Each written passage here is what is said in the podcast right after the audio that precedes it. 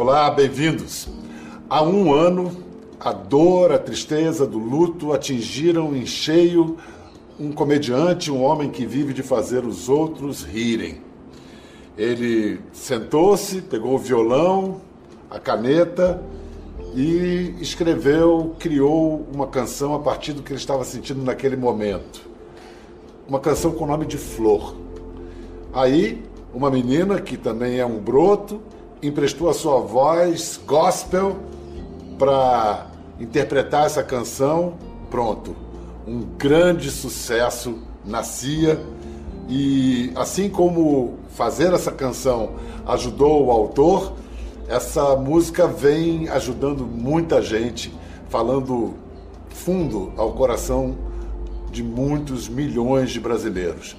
Vamos conversar com a voz e com o autor, com Priscila Alcântara e Whindersson Nunes. Muito prazer em ver vocês. Olá! Prazer, prazer em ver você também. É muito bom prazer. Muito bom. Hoje em dia tá um prazer ver qualquer pessoa. Não tô conseguindo mais Já tô, tô encontrando aqui com você, Bial. Vamos lá, vamos botar pra pedir. Como é que tá as coisas aí? Vamos lá. Eu tô vendo que a Priscila, a Priscila se, se arrumou como se fosse para sair, né? Aproveitando a deixa, né? Óbvio. Você ah. acha que eu ia perder a oportunidade de me arrumar? Não aguento mais olhar no espelho com a mesma cara todo dia. Tem que ter algum, algum eu... Pedro Bial todo dia pra poder fazer, fazer isso aqui. Pois eu nem pra sair eu me arrumo, quanto mais pra pra me sentar em frente a esse computador aqui. Vem cá, essa é a cor do seu cabelo, que eu acho que eu não conhecia a cor do seu cabelo. Quando você foi você lá, era conhecia. rosa, coisa parecida. Era rosa. Ele era, era rosa, rosa, comprido. É. Eu tô um pouquinho diferente. Fiz uma plástica Já nariz, foi azul. A gente muda conforme o tempo. Ah, Fafari. Já rapou na boca da uma... cabeça. Você fez uma plástica no nariz? Sério? Com certeza, era meu sonho. Eu falei, a primeira coisa que eu vou fazer quando eu ganhar dinheiro é, é meu nariz. Ah. Whindersson, você já fez alguma plástica, não? Não, só a cirurgia que eu fiz foi no ânus, né? Ah, é? É verdade. Você é, compartilha. É, então, é, é, uma espécie de plástica, né? Tá, ficou novinho, é, né? tá melhor. Só deu alteração no, no, no, peido, né? Porque tá fazendo. Tá fazendo um barulhinho. Você pega. Tá mais, pega tá, tá mais agudo. Mais é, agudo, tem uma assim. agora, né? Na, na, emenda na costura, né? Na cabecinha do Chuck tem um, uma costurinha e às vezes vaza o vento pelo ponto, né? Aí faz. Às vezes o peito faz. Sabe? As pessoas param na rua. Ah, você tem usado alguma coisa além de pijama, Whindersson? Cara, às vezes nem o pijama, viu? Sou parceiro do, dízimo de casa. Vem cá, Whindersson, é verdade que você estava em Nova York quando a pandemia foi decretada? Hein? Eu estava em Nova York, o dólar estava alto, eu ia fazer os shows lotados, ou seja, eu ia voltar, com, ia comprar o feijão a 8 reais e o tomate a 15, ia, mas ia voltar com um dinheiro maior. E aí tinha os dois maiores shows que eu ia fazer nos Estados Unidos, eram dois dias depois, quando começou as notícias a, todo tempo tá no noticiário. E aí eu comecei a entrar nos hotéis e cada hotel tinha muito álcool gel, onde entrava eu falei, cara, o negócio não tá, a galera tá sabendo de alguma coisa que a gente não tá sabendo, entendeu? Tava todo mundo já começando a botar. E aí eu comecei a pressionar a equipe. Eu falei, galera, é, eu sei que o show, o, o de amanhã, é, é um dos melhores, é um dos maiores. Ia ser um show para 3 mil pessoas nos Estados Unidos, ou seja, é uma coisa, para mim, é uma coisa. Nunca pensei em botar isso no, no Piauí, que é onde eu moro. Quanto mais fora do país, né? Então ia ser um negócio muito legal, muito bacana, mas eu falei com a equipe, falei, galera, seria mais prudente a gente voltar para casa porque eu já assisti filme e o que acontece, a galera bloqueia os aeroportos aí, a gente vai ficar aqui nessa sem saber falar com ninguém, sem saber para onde é que vai, eu acho que é melhor a gente ir para casa. E quando a gente veio para casa, Pedro, no outro dia fechou os voos Brasil, eu ia estar lá até hoje, fechou os voos Brasil Estados Unidos. Nunca mais abriu até agora. No outro dia que eu cheguei. É, foi, foi, foi na hora H, como se diz. Pela né? tangente, hein? É, eu cheguei assim. é. Priscila, e você? Você estava em casa mesmo e ficou ou foi surpreendido Eu estava no Brasil, mas de qualquer jeito pegou todo mundo de surpresa. Ninguém estava esperando essa coisa, né? Ou esperando que quando anunciaram o isolamento seria questão de uma ou duas semanas, que é o que todo mundo pensou. E estamos aqui até hoje. É, estamos aqui até hoje e não temos muita ideia de quando isso vai ser diferente. É. E Whindersson, sua família lá no Piauí, Whindersson, você tem notícia? Está todo mundo bem? Tem, ninguém ficou doente? Estão isolados? Rapaz, a minha mãe, ela tá agora no interior. Só que a minha mãe, ela tem esse problema, que ela acha que o vírus não chega onde é longe. Então ela fica chamando uma pessoa de um por um pra ir, ela fala, não, vem primeiro um, depois o outro. Mãe, o vírus, ele vai a qualquer forma, não pode receber pessoas. Mas ela continua lá, tá ela e o meu pai. E eles estão se cuidando, tá todo mundo bem, né? Como eu falei, é bem afastadinho, então meu pai fica ali com as, com as galinhas dele, os, as bichinhos dele lá, minha mãe também fica de boa, não... tá tranquilo por enquanto. Espero que continue tranquilo, né? Você no seu show sempre fala dos velhos, alguma coisa de velhinho você sempre fala. É, como é que os velhinhos. Você acha que eles estão se segurando bem nessa quarentena, aguentando Rapaz, ficar em casa sem jogar dominó na praça? Eu vou contar aqui porque tem uma mulher que ela caminha aqui na frente de casa, uma senhorinha, que ela demora na base de 15 minutos para passar na frente da minha casa, que ela é bem devagarzinha, sabe? Vai uma senhora assim, uma, uma senhora mais velha que ela, então já tem uns 65, mas para ela é a jovem que cuida dela, né? E vai caminhando para trás devagarzinho, a mulher vai andando assim, ó. A mulher vai andando assim, ó. Isso. Isso. Aham, e eu olhando lá de cima, vamos nessa! Quando chegar ali, volta, hein? Chegar na frente da casa, volta pra dentro de casa. Coalhado de véio na frente da minha casa, meu amigo. Coalhado, coalhado, a galera quer correr, agora quer correr. Não corria antes, agora quer correr. Mas eu soube que você arrecadou uma super grana com a sua live. É para ajudar a velhinha? Para onde foi esse din-din? Quanto você arrecadou e para onde foi esse din? Lá na live a gente arrecadou mais de 300 mil reais, né? E ele seria revertido todo. E o problema que a gente tem lá no Piauí é que às vezes você vai fazer uma doação, a pessoa pergunta se já é eleição, a pessoa pergunta se você já vai. Se você. Sabe, a galera não. É, é, mora tão longe, é tão afastado que eles duvidam do ajuda quando chega, entendeu? Eles duvidam de um. Então, tipo assim, a gente, a gente pegou essa doação justamente para essa galera que é meio invisível, né? Que é meio esquecida. Porque lá no interior do interior do interior do interior da casa da minha avó, a galera, infelizmente, vai ouvir o que o presidente fala na televisão, né? Ele falou, a minha avó ia pro culto, se tivesse vivo, tava indo, entendeu? Então, tipo, a gente tem que tá indo nessa galera, tá, do, tá, tá deixando a cesta e tá dizendo, olha, situação no mundo tá desse jeito, então a gente precisa ter cuidado com quem entra e sai da nossa casa, ter muito cuidado. Se alguém precisa fazer alguma compra, peça um rapaz mais jovem que tenha cuidado, que vá de máscara, que limpe as mãos, que isso, aquilo, papapá, e informar a galera, né? Então, esse dinheiro vai todo para cesta, revertido em cesta básica e informar o pessoal. Você já trabalhava com esse negócio de você fazer e você promover a ideia de doações. Qual é a sua estratégia para fazer o pessoal botar a mão no bolso, aquele pessoal que tem a mão meio dura, assim, meio difícil de botar a mão no bolso? Mentir, às vezes engabelar, né? O mundo é dos espertos. Né? A gente tem que engabelar. Ligava para a Ana Hickman e falava que o Alok tinha doado 100 mil. Ligava para o Alok e dizia que a Ana Hickman doou 200. E assim a gente vai conseguindo subir, subir e ajudar quem precisa. É o Indy Wood, né? Tira dos artistas ricos para dar para os pobres. Tá certo. Priscila, querida, eu sei que aqui no Brasil também você promove o que são chamadas células e queria saber o que, que, são essas células? São uma espécie de, de culto menor, pocket culto? O que, que, que são? pocket culto, eu vou usar isso, porque eu não gosto do nome célula, eu acho estranho. eu tava procurando um outro nome para poder usar casa. Pocket culto. Pocket culto. Então, o pocket culto é assim, ó. Basicamente, são reuniões que a gente faz. Geralmente é uma coisa mais fechada para promover um ambiente mais íntimo. Então tem pessoas que não conseguem se sentir totalmente à vontade, às vezes numa mega church, sabe? Numa igreja, assim, cheia de gente. Então eu pego esses amigos que pre preferem um ambiente mais íntimo e a gente se junta para cantar, para compartilhar do nosso coração, compartilhar a Bíblia, compartilhar mais de Deus. E é, é, a, a, ideia realmente é promover um ambiente mais íntimo para a pessoa se, se, se, sentir mais à vontade de professar a sua fé e desenvolver a sua fé com pessoas que ela já conhece, já tem algum nível de intimidade. Basicamente é isso. Whindersson, você já participou de uma célula ou de um pocket culto? Qual foi a sua já. experiência, a sua impressão? Muito bom. Uma vez eu fui numa na casa da Maju, né? Tava, você tava, né, Priscila? Foi. É, você tava pregando, se eu não me engano, lá, cantou também. E um eu fui na casa da Ludmilla também, foi muito legal. É, e eu não esperava também, né? Que eu fui na casa da Ludmilla, eu não esperava que a palavra fosse tão legal, assim. Realmente foi uma coisa de. que eu saí diferente. Foi bom, foi muito bom. Você, quando criança, frequentava a igreja, cantava na igreja. Sim, é, eu fui hoje, crente até é, os 18. Até os 18. Essa, é, é, essa experiência da célula de alguma maneira recuperou para você um sentimento religioso ou é uma coisa completamente diferente daquela que você viveu até os 18?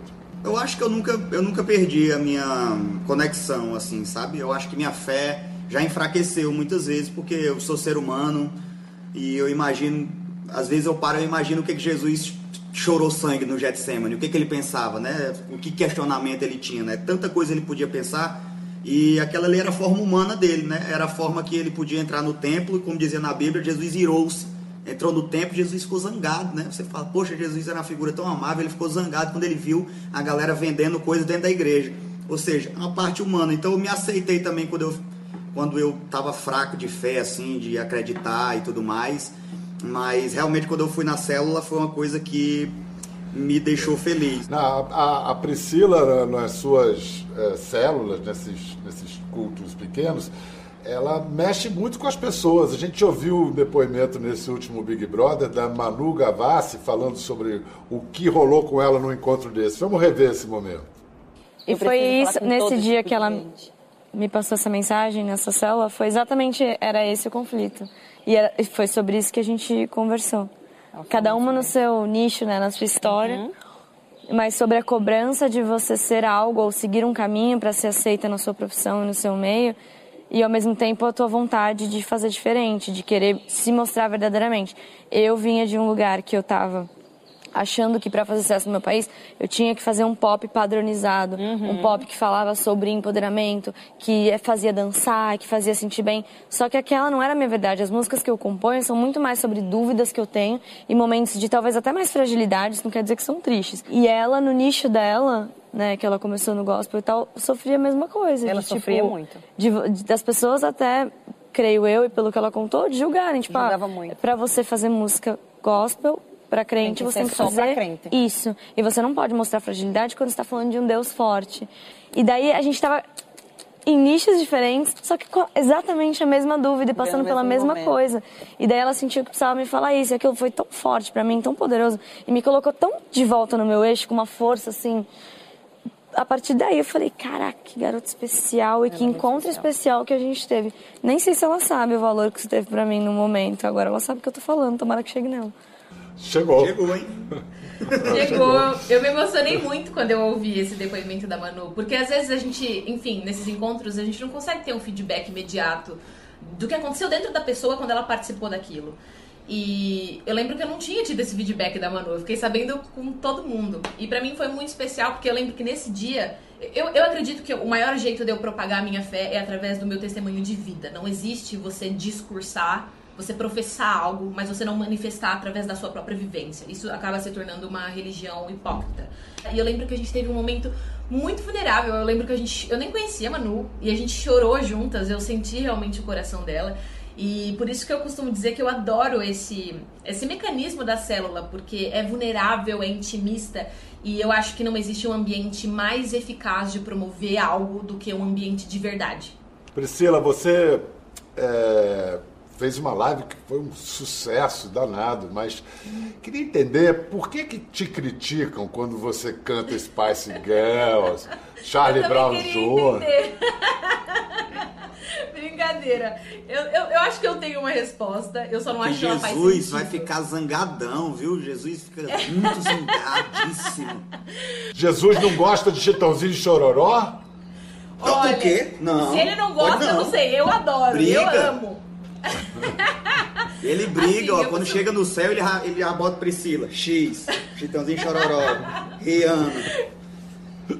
Olha, se depender disso, eu tô ferrada, porque eu realmente nunca vou entrar, porque eu ouço Beyoncé e Chitãozinho Chororó o tempo todo.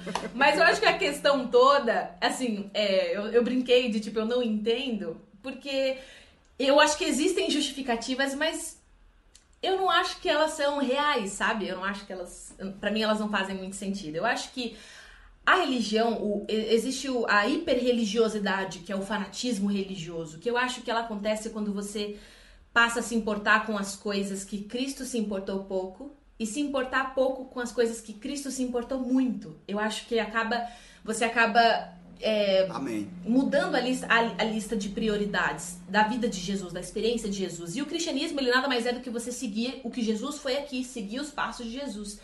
Eu nunca vi Jesus é, definir ou condenar, definir o padrão de salvação ou de condenação a partir da música que alguém ouve. Então, quando eu consumo uma arte, eu procuro nela verdade, bondade e beleza. E não se ela é gospel ou se ela é secular. Eu acho que esses são rótulos que não fazem jus à, à arte que a gente está analisando, entendeu? Vou botar mais uma pimenta nessa discussão. Jesus disse: a Deus o que é de Deus, a César o que é de César. Mas há muitos líderes evangélicos que misturam política e religião. Vou dar dois exemplos aqui: Marco Feliciano e Silas Malafaia, que vivem descendo pau em você. É, por que, que, você incomoda, por que, que você incomoda tanto os reacionários? Eu espero que seja porque eu estou sendo como Jesus. Porque Jesus incomodava pessoas assim também. Então eu realmente espero que seja esse o motivo. É isso aí.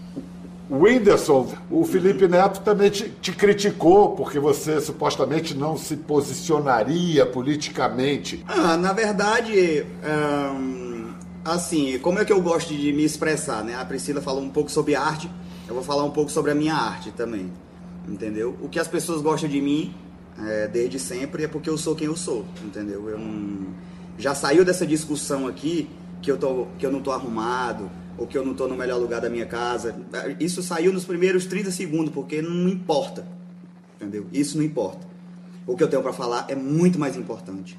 As pessoas que eu posso alcançar é muito mais importante. Quando, quando alguém me critica no Twitter, é, alguém, quando eu falo alguém, eu, eu, eu, eu digo para não falar do Felipe Neto ou de quem fala de mim, porque, gente, eu tenho 25 anos, sabe? Eu, eu saí de um lugar muito longe, eu tenho muita noção de quem eu sou. Nada que ninguém me diga vai mudar quem eu sou ou mudar minha caminhada, porque às vezes a galera acha que eu tenho que parar minha caminhada para me focar em alguma coisa que está acontecendo no planeta. Mas quando eu saí do Piauí há oito anos atrás para trabalhar e ficar rico, que era esse o meu plano, é, eu aprendi muita coisa nesses, nesses, nesses, nesses anos que eu saí da minha casa, nesses anos que eu que eu fui casado com a Luísa. Nossa, eu mudei tanto, eu virei uma outra pessoa, sabe? Eu era um cara que que eu era fã do Silas Malafaia e do Marco Feliciano. Eu ia com o meu amigo lá na em Bom Jesus, eu era evangélico nessa época, e eles eram as referências, sabe? E, e não tinha ainda essa parada de política, naquela época não tinha essa parada de envolvimento, sabe? Tipo, não tinha essa, essa parada assim. E eu era um adolescente que queria Jesus na minha vida, e assistia as pessoas que eram ídolos para mim e absorvia tudo que essas pessoas falavam, entendeu? O cara dizia que era para eu excluir as músicas que não era de crente do meu celular e eu ouvia uma música eu me sentia mal, Bial, dois dias, sabe? Eu me sentia mal, assim, que eu não estava agradando a Deus, Deus está triste comigo, eu me sentia mal. Como isso pode ser de Deus? Como essa tristeza pode ser de Deus? É como a, como a, a Priscila falou, a Bíblia fala que a gente tem que ser imitador de Cristo, mas eu nunca vi Cristo apontar para alguém e falar que o mundo está acabando porque não está se posicionando, entendeu? Então, assim, eu vivo como eu sou. A minha arte é essa. A minha arte é mostrar como eu sou. Quando eu escrevo o Girassol, aquilo ali é o Whindersson Nunes. Naquele momento ali, eu estava no pior momento da minha vida. Eu perdi um amigo no pior momento da minha vida. Então, eu fiquei com raiva de Deus. Antes daquela música, eu estava com raiva de Deus. Era o meu sentimento, a minha verdade. Não tenho medo de dizer isso, porque eu me resolvo com Ele. Quando eu for, se eu for para o céu ou se eu for para o inferno, isso aí é com ele também. Mas logo após, eu parei e eu pensei assim, e eu falei assim, Deus, é, eu peço muita coisa, já pedi tanta mensagem, sonho, já pedi tanto para minha família ir para a igreja junto comigo, já pedi tanta coisa, mas eu queria assim, me deixa organizar minha cabeça, meus pensamentos, para eu poder botar num papel que eu estou sentindo agora. E foi o que aconteceu. Eu escrevi Girassol em cinco minutos, entendeu? Então, assim, como alguém vai dizer para mim que eu não estou ligado com Deus nesse momento? Como alguém vai dizer para mim que eu estou errado nesse momento da vida. Como alguém vai falar alguma coisa para mim, eu tenho 25 anos, eu tenho tudo para aprender, eu tenho muita coisa para errar, e hoje posso não estar tá pensando em alguma coisa, mas talvez amanhã eu acorde e falo, putz, cara, eu errei demais muito tempo atrás. E que o Bolsonaro é um bosta, todo mundo já sabe, eu não vou ficar repetindo que a água é molhada nem que o fogo queima, entendeu? Eu não vou ficar falando isso. E quem quiser acreditar, que acredite, quem não quiser, assista meus vídeos aí e atura. Ô, Whindersson, você no ano passado teve uma atitude generosa, passando por uma depressão, você compartilhou isso com as pessoas. O que ajuda muita gente a assumir a sua tristeza, a sua depressão, enfim. Uhum. É, e fez Aprender bem para você também? Até. Isso, isso. Fez bem para você dividir essa dor? Com certeza, com certeza. Antes eu me arrependi um pouco, porque eu achei que eu ia ficar marcado, sabe? Com uma coisa assim, ai, dó, ou isso, aquilo. Só que assim, Bial, a NASA descobriu que tem um universo que roda ao contrário, né? Então, o que que importa essas coisas? eu acho que a gente tem que ser aberto, assim, a partir do momento que eu comecei a conversar bem com as pessoas e, e falar assim, cara, a minha verdade é essa daqui, assim, tô passando por esse momento, eu acho que eu já ajudei muita gente. Então eu acho que as pessoas podem me ajudar também, né? Por que não? Então eu falei e foi o que aconteceu. 99% foi só carinho, amor. Um outro 1% aí que. Não interessa. Que queria que eu falasse alguma coisa no Twitter. É. William, Whindersson, você está você tá separado há pouco tempo. Uma separação também é uma espécie de, de luto, né? Também é uma espécie Sim, de luto, claro. é uma perda. Nossa, é. na quarentena, E- show, hein? Ótimo, ficar dentro Pô, de casa. aí. Vida de solteiro na quarentena. É. Está melhor? Ah, não, eu nem fiquei. Eu nem fiquei mal porque assim, mal de, de- do, do que. Mais do que o natural, né? Porque. Eu acho que não tem porquê também, Bial. Assim, eu, eu como eu falei, nesse, nesses quatro anos de relacionamento, eu só mudei pra melhor, entendeu? Só, só fui amparado, sabe? Eu só fui melhorado, só fui preparado pra vida, entendeu? Tipo, a- talvez há alguns anos atrás, se eu terminasse um relacionamento, eu fosse ficar um caco, sabe? Sempre fui muito sentimental, sempre fui muito apegado, muito dado, sabe? Muito. Mas com a Luísa eu aprendi que a gente pode ser um bom ser humano para todo mundo, entendeu? A gente pode ser uma, uma pessoa, um- a gente pode se mudar para melhor e aprender. Como eu vou pensar uma coisa ruim ou ter um sentimento ou me entristecer com alguma coisa que só me fez bem, né? Não preciso o Pedro Bial nem a Priscila me perguntar sobre a Luísa, entendeu? Não é isso. As pessoas vão me chegar, e aí? Eu vou dizer assim, cara, Luísa é incrível, cara. Mas nós chegamos num momento, nos resolvemos entre nós dois. São coisas que vocês não vão saber. De quatro anos, não adianta eu resumir. Não adianta ter foto de legenda no Instagram. É vivência, é amor, é carinho que você não sente, é toque que você não vai sentir. Fui eu que senti. Mas eu fui muito aberto e eu só melhorei a minha vida, entendeu? Minha vida só melhorou. Porque às vezes a pessoa me pergunta da Luísa, eu escondo, ou eu não quero falar sobre isso, e aí eu crio na cabeça dela que aconteceu alguma coisa ruim, ou que eu fui machucado, ou que eu machuquei, ou que aconteceu algo que não aconteceu. A impressão, acho que a gente não se vê há uns três anos por aí. Você foi lá no programa. Minha impressão é que você está bem amadurecido, amadurecido. Acho que você amadureceu um Claro. bocado, assim, dá para Com perceber. certeza. Nossa, até, a até quando eu assisto aquela entrevista antiga, eu falo, nossa, era muito adolescente ainda, né? O moleque era adulto, mas, mas era muito adolescente. Olha como, como o tempo passa, você muda mesmo, que legal. Girassol, acho que foi muito importante para o Whindersson, foi muito importante para muita gente. Foi uma música que serve até hoje de consolo para a dor de muita gente. Nasceu de uma grande dor, né? Priscila, quando você ouviu o Girassol pela primeira vez, o que, que disse para você? Como é que você entrou nessa parceria? Ah, eu quero Eu fiquei saber. extremamente emocionada. Eu, eu lembro, eu lembro que quando eu vi a música pela primeira vez, foi no post que ele fez, tocando violão ao ar livre. Era um post assim, que você tinha gravado o vídeo, né? E você postou. E eu lembro que eu tava vendo o Instagram e parei no vídeo e eu me emocionei muito com a música. A letra era, era extremamente coerente. E eu, e eu, a primeira coisa que veio na minha cabeça é. Meu Deus, essa música, além de ser linda, ela tem tipo um extremo potencial pra ecoar pelo Brasil. E, meu Deus, o Whindersson tem que fazer alguma coisa com essa música. Mas eu fiquei na minha, obviamente. é, E aí eu lembro que, justo, se não for no mesmo dia, poucos dias depois, o Whindersson me mandou uma mensagem pedindo pra eu gravar essa música que ele queria ouvir na minha voz. E aí eu tenho meus equipamentos aqui em casa, aí eu falei, não, então agora eu vou, vou colocar em prática aquilo que eu já tava com vontade quando eu vi o post. Girassol é, me deu esperança e me renovou não somente na minha alma enquanto pessoa, mas também enquanto artista, de acreditar que uma música que não teve nenhuma divulgação e que foi lançada de surpresa oficialmente iniciou no top 5 das mais tocadas do Brasil com quase um milhão de plays Nossa. em 24 horas. Isso é ridículo. Tipo, talvez nem com a maior divulgação do mundo, raros artistas no nosso país conseguem É fazer porque- isso e essa música eu que consegui foi? fazer sozinha. Foi porque Jesus gostou Fala. dessa. Aí ele impulsionou no Spotify, ele impulsionou. Então na próxima eu faço uma live só com girassol. Girassol em todas as versões. Reggae, Não, tudo. E é, e é principalmente porque tem verdade, né? Quando a coisa tem É verdade, muito. é, aí não tem jeito. Vamos lá. Eu queria que você me dissesse, Priscila, você acha é, essa música, toda música, todo poema, toda obra de arte, é um para cada pessoa que lê, para cada pessoa que escuta. Né? Cada pessoa é uma coautora do criador. Mas agora, nesses tempos de pandemia, a música ganhou algum significado, alguns significados diferentes?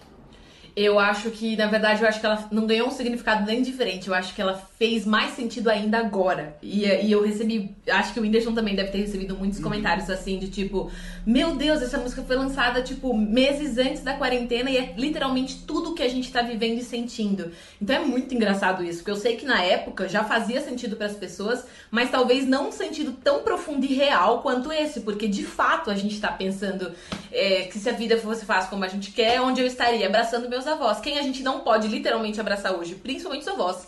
Então eu estaria com os meus amigos, eu estaria tomando um café com quem eu amo. São tantas sensações e são tanta, tantas coisas que eu escuto assim que eu não consigo, às vezes. Não dá. Às vezes pensar se saiu de mim mesmo, ou se realmente foi uma coisa até psicografada, sei lá, porque. Porque, olha isso que você acabou de falar, a gente não pode abraçar os avós, cara. Olha, eu podia ter colocado qualquer palavra nesse momento, mas. Qualquer palavra, qualquer coisa. Mas foi avô porque eu não conseguia mesmo abraçar meus avós, não tenho mais nenhum, né?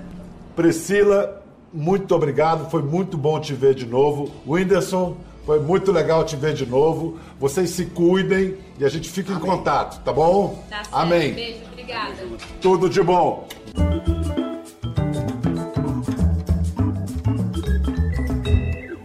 Quer ver mais? Entre no Globoplay. Até a próxima.